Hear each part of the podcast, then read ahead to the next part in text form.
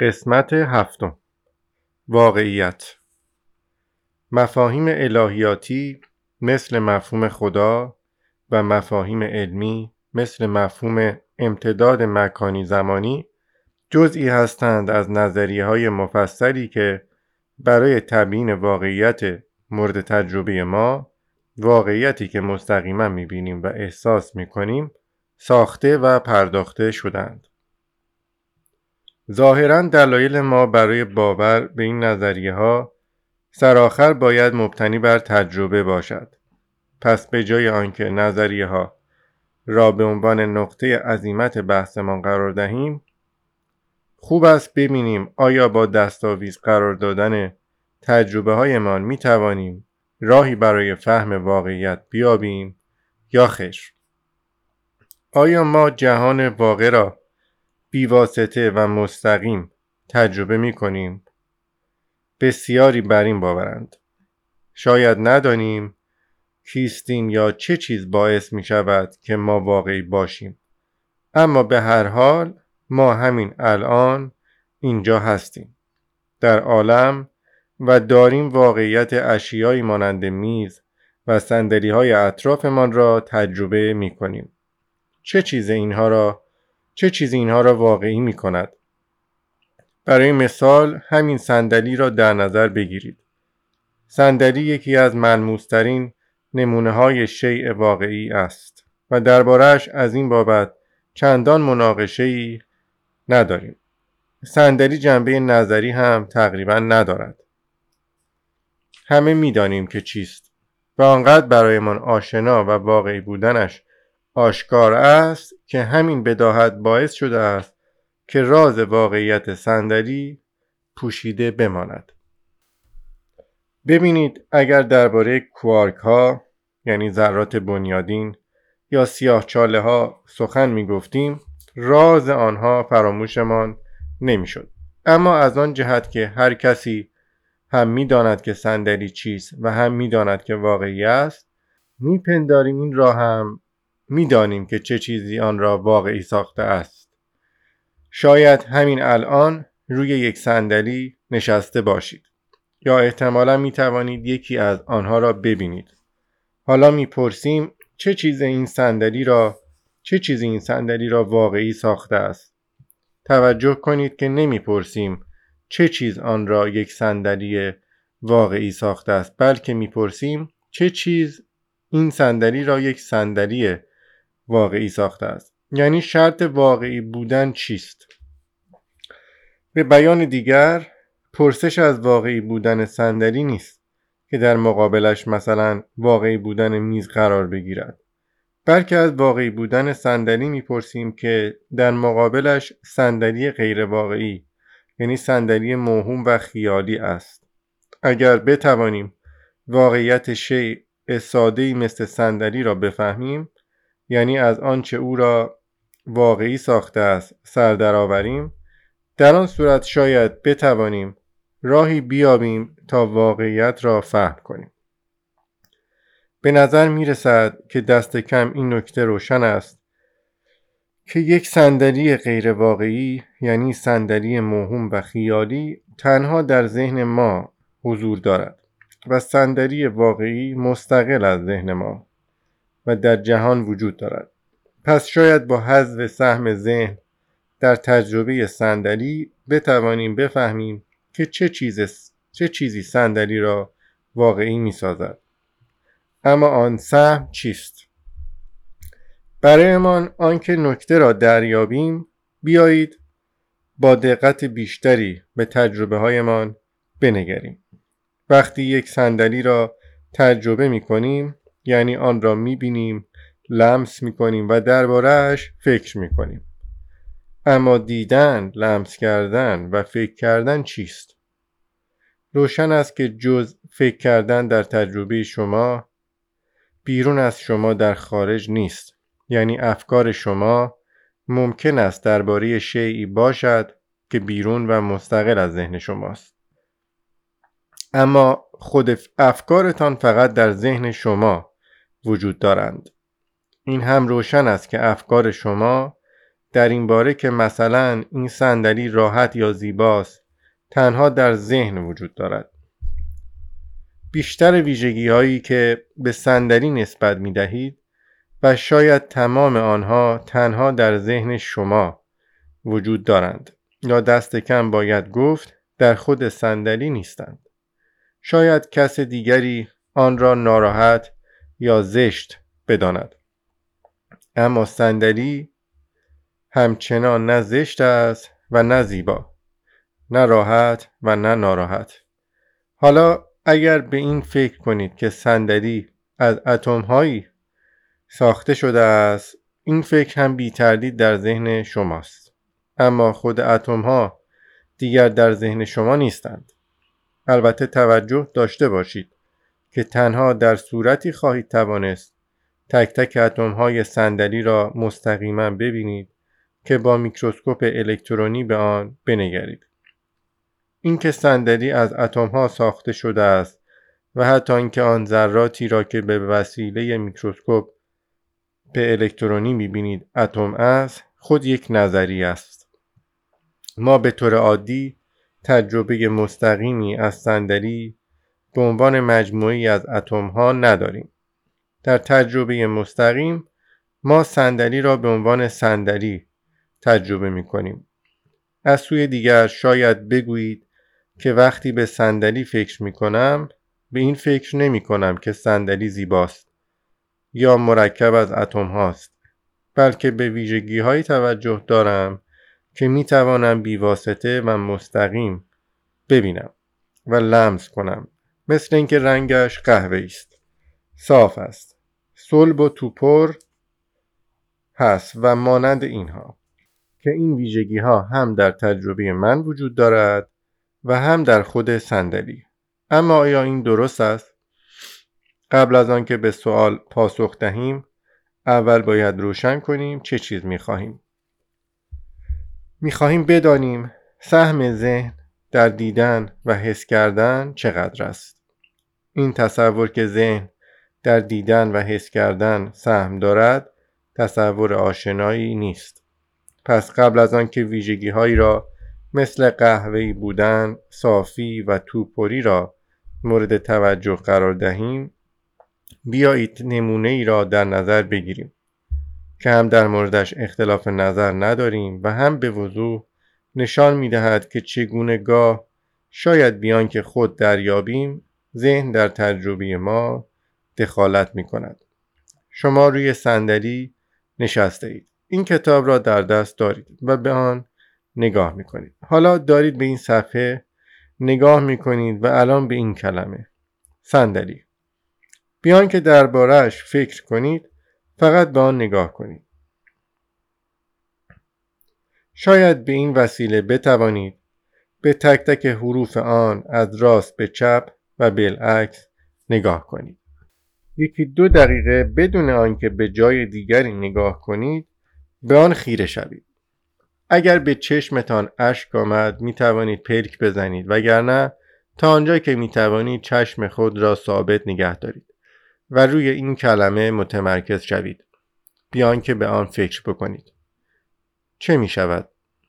اگر نگاه کردن را به قدر کافی ادامه دهید هم خود کلمه و هم معنای آن به کلمات و معانی دیگر مثل ایر، هیر، ا در چیر و مثل صندل، دل، لی در صندلی و حروفی مثل C, R, I, A, H یا سات، نون، دال، لام، یه منحل خواهد شد.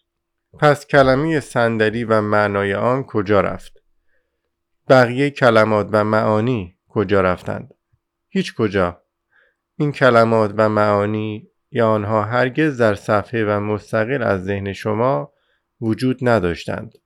این توهم را خود شما با گرد آوردن حروف و بعد اسناد معانی به آنها به وجود می آورید. حروف به خودی خود کلمه نیستند. کلمه و معنای آن وقتی به وجود می آید که ما حروف را برای خلق آن در کنار هم قرار می دهیم. معانی وجودی مستقل و بیرون از ذهن ما در جهان خارج و در صفحات ندارند. از این رو ما معانی را خلق می کنیم و نه کشف و وجودشان قائم به ذهن ماست. اگر همینطور به نگاه کردن ادامه دهید چه می شود؟ اول حروف به شکلهایی تبدیل می شوند مثلا شاید سات را همچون داس ببینیم یا نون را مثل گلدان. و همینطور بقیه حروف. بعد این شکلهای تفسیر شده هم محو می شوند و به صورت شکلهای بی تفسیر مثل لکه های جوهر در می آیند که بر روی کاغذ ریخته شدند. این حروف که تعبیر و تفسیر آن لکه های جوهرند هرگز بیرون از ذهن وجود ندارند. همانطور که داست و گلان هم نبود. اگر چیزی بیرون و مستقل از ذهن ما وجود داشته باشد شاید فقط همان اشکال بی تعبیر و تفسیر باشد. یعنی لکه های جوهر. همین الان دارید به لکه های جوهر نگاه می کنید اما آنچه می بینید حرف ها و کلمه ها و عبارت هاست که برای آنها معنا خلق می کنید. اما باید بدانید که تنها چیزی که وجود دارد همان لکه های بی تعبیر و تفسیر جوهر بر روی کاغذ است. این خود شما هستید که این لکه ها را به هم متصل و آنها را تفسیر می کنید. حالا کلمه صندلی را آهسته در ذهنتان تکرار کنید. چه می شود؟ بارها و بارها آن را تکرار کنید. چشمانتان را ببندید و چیزی را نگاه نکنید. به بیان دیگر با صدایی که در ذهنتان از تکرار کلمه صندلی به وجود می آید دقیقا همان کاری را بکنید که با خود این کلمه بر صفحه کاغذ می کردید. همین الان قبل از آنکه بند بعدی را بخوانید این کلمه را مدتی به آرامی با خود تکرار کنید. چه می شود؟ هرچه بیشتر به آنچه تکرار می کنید گوش کنید بیشتر معنا محو خواهد شد. یعنی اول معنا مبهم می شود کلمات دیگری می شنوید که جزئی از آن کلمه اند مثل صندل، دل، لی بعد کل این صدای ذهنی به صداهایی در هم و بر هم که در پایان تکرارها می آید تبدیل می شود و سرانجام هم کل معنا محو می شود و تنها چیزی که می شنوید صورت ذهنی تفسیر ناشده است اسواتی بیمنا روش نگاه کردن صرف به کلمه صندلی و گوش دادن به صوت حاصل از تکرار این لفظ در ذهن باعث می شود که تجربه ما از این کلمه به اجزای به وجود آورندهش تجزیه شود. به نحوی که سهم ما را به وجود آوردن این تجربه آشکار می کند این روش دقیقا مشخص می کند که چگونه ذهن ما دزدانه رنگ خود را به تجربیات ما می‌زند.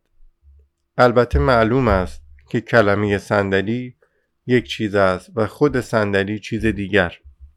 کلمات مفاهیمند و مفاهیم وجودشان وابسته به ذهن ماست. اما ما می‌خواهیم درباره خود صندلی یعنی واقعیت چیزی بدانیم. آیا آن صندلی که رویش نشستم واقعا در آن بیرون است یا آن هم وجودش وابسته به ذهن من است؟ این رأی دوم آشکارا به نظر غلط می آید بیایید این تجربه را وارسی کنیم. تا از قضیه سر درآوریم. آیا آن ویژگی هایی که به طور مستقیم و بیواسطه از صندلی به دست می آوریم خواص صندلی هستند؟ همانطور که دیدیم نمادهایی که در مورد صندلی استفاده کردیم وجودشان وابسته به ذهن ما بود.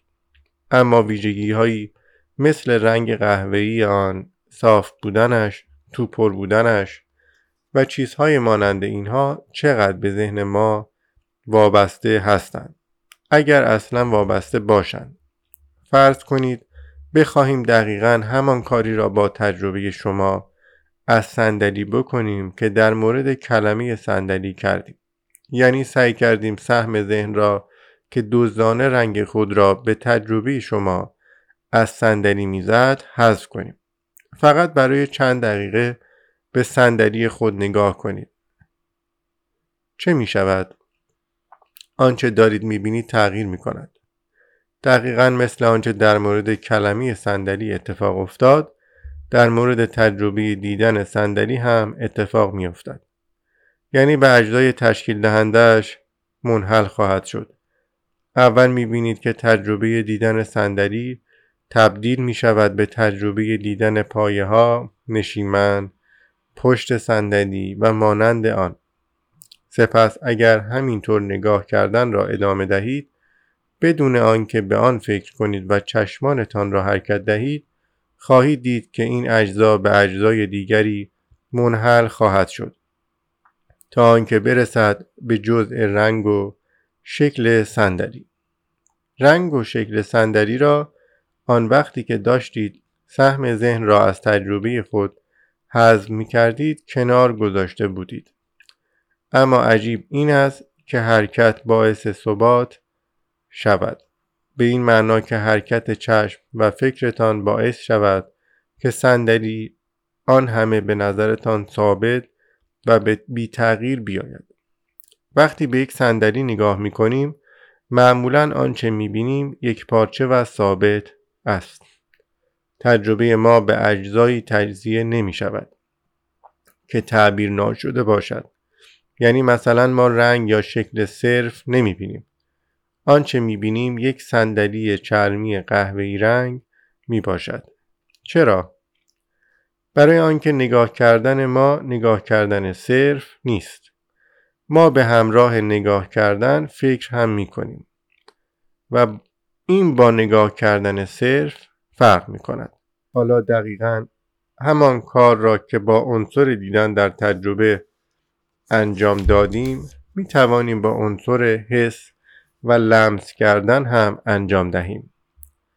اول باید دو جزء دیدن و لمس کردن را از هم تفکیک کنیم. ما معمولا وقتی مثلا به گوشه صندلی نگاه می کنیم و به آن دست می زنیم می گوییم چیز واحدی را نگاه و لمس کردیم یعنی گوشه صندلی را. اما این نوع بیان بر این واقعیت سرپوش می‌گذارد که جزء دیدن در تجربه با جزء لمس کردن در تجربه تفاوت اساسی دارد. وقتی به گوشه صندلی نگاه می کنیم چه چیزی را مستقیما می بینیم باید گفت سرآخر فقط همان نقاط رنگی تفسیر ناشده را می بینیم حالا وقتی به گوشه صندلی دست می‌زنیم چه چیز را مستقیما لمس می کنیم باید بگوییم سرآخر فقط حس خام داریم.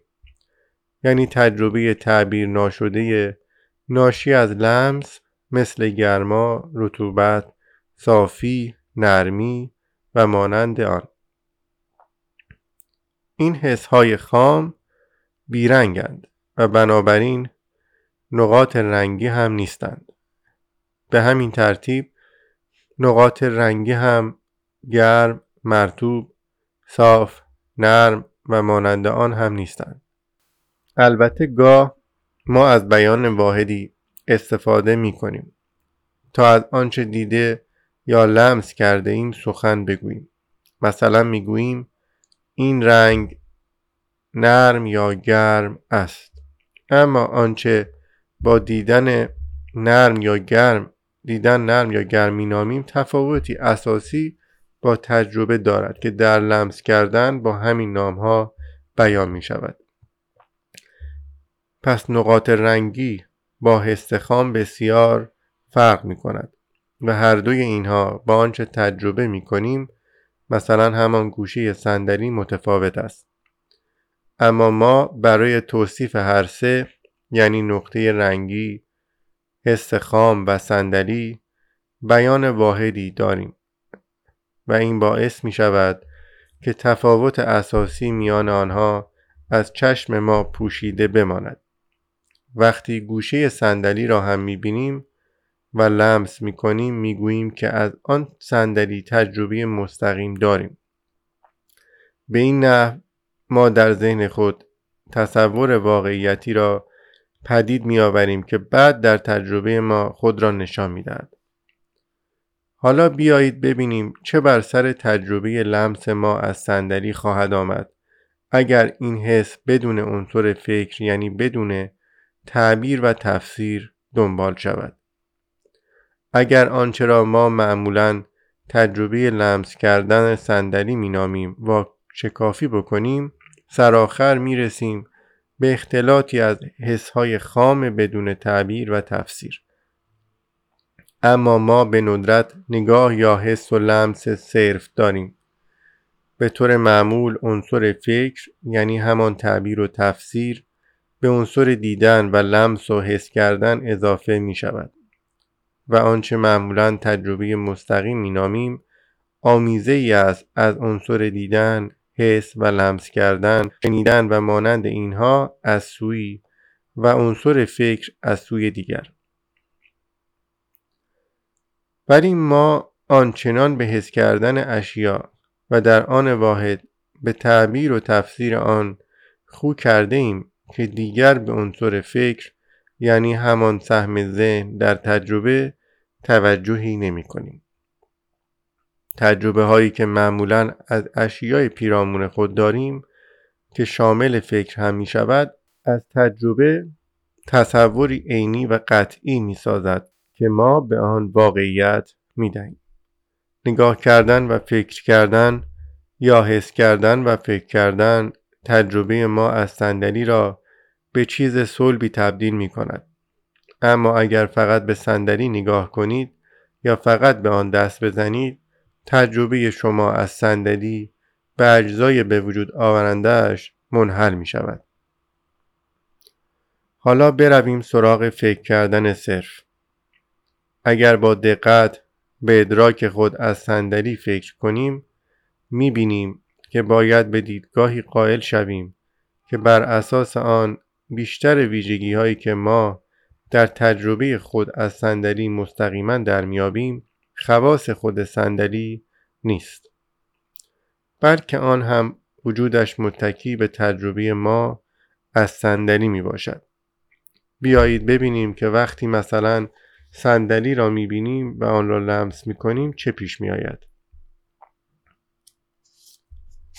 فرض کنید آن را قهوه‌ای و صلب میابیم اما واقعا چه می‌بینیم و چه حس می‌کنیم رنگ صندلی محصول باستاب نور است.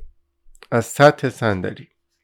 اگر آن را به رنگ قهوه‌ای یا هر رنگ دیگری می‌بینید به این علت است که جنس صندلی نور را از برخی طول موجها جذب می کند و بقیه را باز میتاباند. این طول موجها که بازتابانده شدهاند پشت شبکی چشم را تحریک می کنند و در همان جا می مانند. پس چشم مثل پنجره نیست بلکه بیشتر یک آنتن رادیویی شبیه است که طول موجها را می گیرد آنها را به علائم الکترونیکی تبدیل و سپس به سوی گیرنده یعنی مغز ما ارسال می کند. وقتی نور بر پشت شبکیه چشم اثر می‌گذارد تکانه های الکتریکی عصب بینایی را تحریک می کند. مغز این تکانه ها را دریافت و آنها را مثلا به منزله رنگ قهوه‌ای تفسیر می کند. آن نوری که بر شبکیه چشم ما اثر گذاشته بود خود بیرنگ است. نور فقط موج است و درست مثل امواج دریا که کوتاه و بلند است نور هم طول موجهای کوتاه یا بلند دارد. و تفاوت نورهای مثلا قرمز و آبی هم تنها در طول موج آنهاست و رنگ خاصیت خود این طول موجها نیست. محصول تفسیری است که از آنها می شود چشم ما طول موجها را دریافت می کند عصب بینایی علائم الکتروشیمیایی را به مغز منتقل می کند و این مغز ماست که آن را به منزله رنگ تفسیر می کند. پس اگر از یک جهت می توان گفت چمن بیشتر قرمز است تا سبز زیرا طول موج قرمز را جذب می کند و آن رنگی که ما می بینیم در واقع چیزی است که چمن پس زده است یعنی رنگ سبز. اما از جهت دیگر و در سطحی عمیقتر باید گفت چمن اصلا بیرنگ است. طول موجها فقط طول موجند و دیگر هیچ. این ما هستیم که آنها را به رنگ قرمز، سبز، زرد یا ارغوانی تعبیر می کنیم. به عبارت دقیق تر مغز ماست که این تفسیرها را می کند. پس رنگ آن بیرون نیست. وجودش قائم به ذهن ماست. اما درباره ویژگی توپر بودن برای صندلی چه می‌توان گفت ما صندلی را شیعی توپر و صلب حس می‌کنیم اما آیا صندلی توپر و صلب است شاید بیایید ببینیم چقدر صندلی از اتم هایی ساخته شده است و درون اتم ها و ما بین آنها بیشتر فضای خالی می باشد.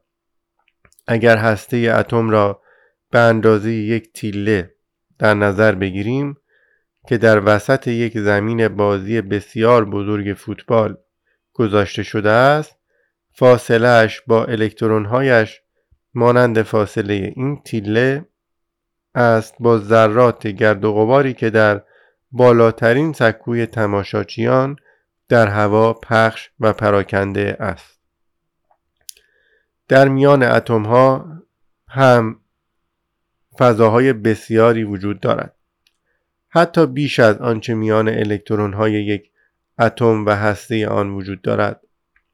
اخیرا یکی از فیزیکدانان مشهور در برابر جمعیت انبوهی که به سخنانش گوش می‌دادند این چنین گفت که کیهان بی نهایت توهی است و کسی در میان جمعیت به او نخندید. ما وقتی به یک صندلی دست می‌زنیم می‌گوییم صلب و توپر اما این محل مناقشه است. ببینید نزدیکترین جایی که زیر انگشتتان حس می کنید آن نقطه ای است که نیروی دافعه میان اتم های انگشت شما و اتم های صندلی باعث می شود که حرکت انگشتتان متوقف بشود. همه آنچه مستقیما و بیواسطه لمس می شود تنها همین نیروی دافعه است. حالا سعی کنید چیزی را لمس کنید. می بینید که فقط دفع می کند از نظر فیزیکی ما هرگز در تماس مستقیم با یکدیگر و اگر راستش را بخواهید با هیچ شیعی در عالم نیستیم. وقتی داریم به گمان خودمان به صندلی دست می‌زنیم چگونه عواملی که تجربهشان می‌کنیم باعث می‌شوند که آنها را صلب و توپر صاف یا گرم و غیره بنامیم دقیقا همانطور که در مورد رنگ گفتیم این عوامل مجموعه پیچیده ای از کنش و واکنش هایی را به وجود می آورند که آغازش سر انگشتان ماست و پایانش تفسیری است که مغز از عوامل و نیروهای به وجود آورنده تجربه ما به دست می دهد. صلب و توپر بودن رنگ، گرمی، صافی و مانند اینها بیرون و مستقل از ذهن ما وجود ندارند. شاید بتوان گفت بیشترین چیزی که واقعیت بیرونی دارد همان نقطه های بیرنگ در فضای خالی می باشد. دقیقا همانطور که ذهن شما لکه های جوهر روی این صفحه را به هم متصل کرد و گرد هم آورد تا کلمات و معانی را به وجود آورد وقتی هم به صندلی نگاه می کنید نقاطی را می بینید که ذهنتان با اتصالشان به هم و گرد آوردنشان و رنگ داشتن و تو پر بودنشان را خلق می کند. پس گویا ما به جای رنگ با عدد یعنی طول موج نقاشی می کنیم. اما ما کی هستیم؟ آیا ما واقعیت داریم؟ نکند ما هم مثل آن نقاط که بیرنگ هستند در فضای خالی باشیم یعنی آن فضایی که خودش هم سر آخر ناکجاست پس بالاخره واقعیت چیست ما با صندلی آغاز کردیم به منزله نمونه از اشیای واقعی که چندان محل مناقشه نیست و کوشیدیم با واکاوی تجربی خود از آن دریابیم که چه چیز آن را واقعیت می کند. آنچه به چنگ آوردیم این بود که هیچ کدام از اجزایی که تجربه ما از صندلی به آن منحل می شد یعنی دیدن صندلی لمس کردن آن و غیره در جهان خارج و مستقل از ذهن ما وجود ندارد پس آیا باید نتیجه گرفت که اشیای به اصطلاح واقعی مثل میز و صندلی و غیره که مستقیما به تجربه ما در میآیند وجود خارجی ندارند و قائم به ذهن ما هستند؟ شاید با خودتان بگویید اگر اینطور باشد خیلی عجیب می شود. بحث اندیشه ها نیست که اگر بگوییم افکار ما به ذهن ما وابسته وابستند سخن عجیبی نگفتیم. بحث تجربه است. شاید هر تجربه جزء فکری داشته باشد یعنی همان تعبیر و تفسیر که وجودش به ذهن ما وابسته است. اما بنابر باور معمول تجربه اینطور نیست. تجربه را چیزی در آن بیرون یعنی در جهان واقعی و مستقل از ذهن به وجود می آورد که بر اندامهای حسی ما تأثیر می گذارد و باز بنابر باور معمول باید تجربه را از فکر که میان تجربه و واقعیت پل می‌زند جدا کرد. شاید بتوان با فهم بهتر تجربه از این پل عبور کرد و سرشت حقیقی واقعیت را دریافت.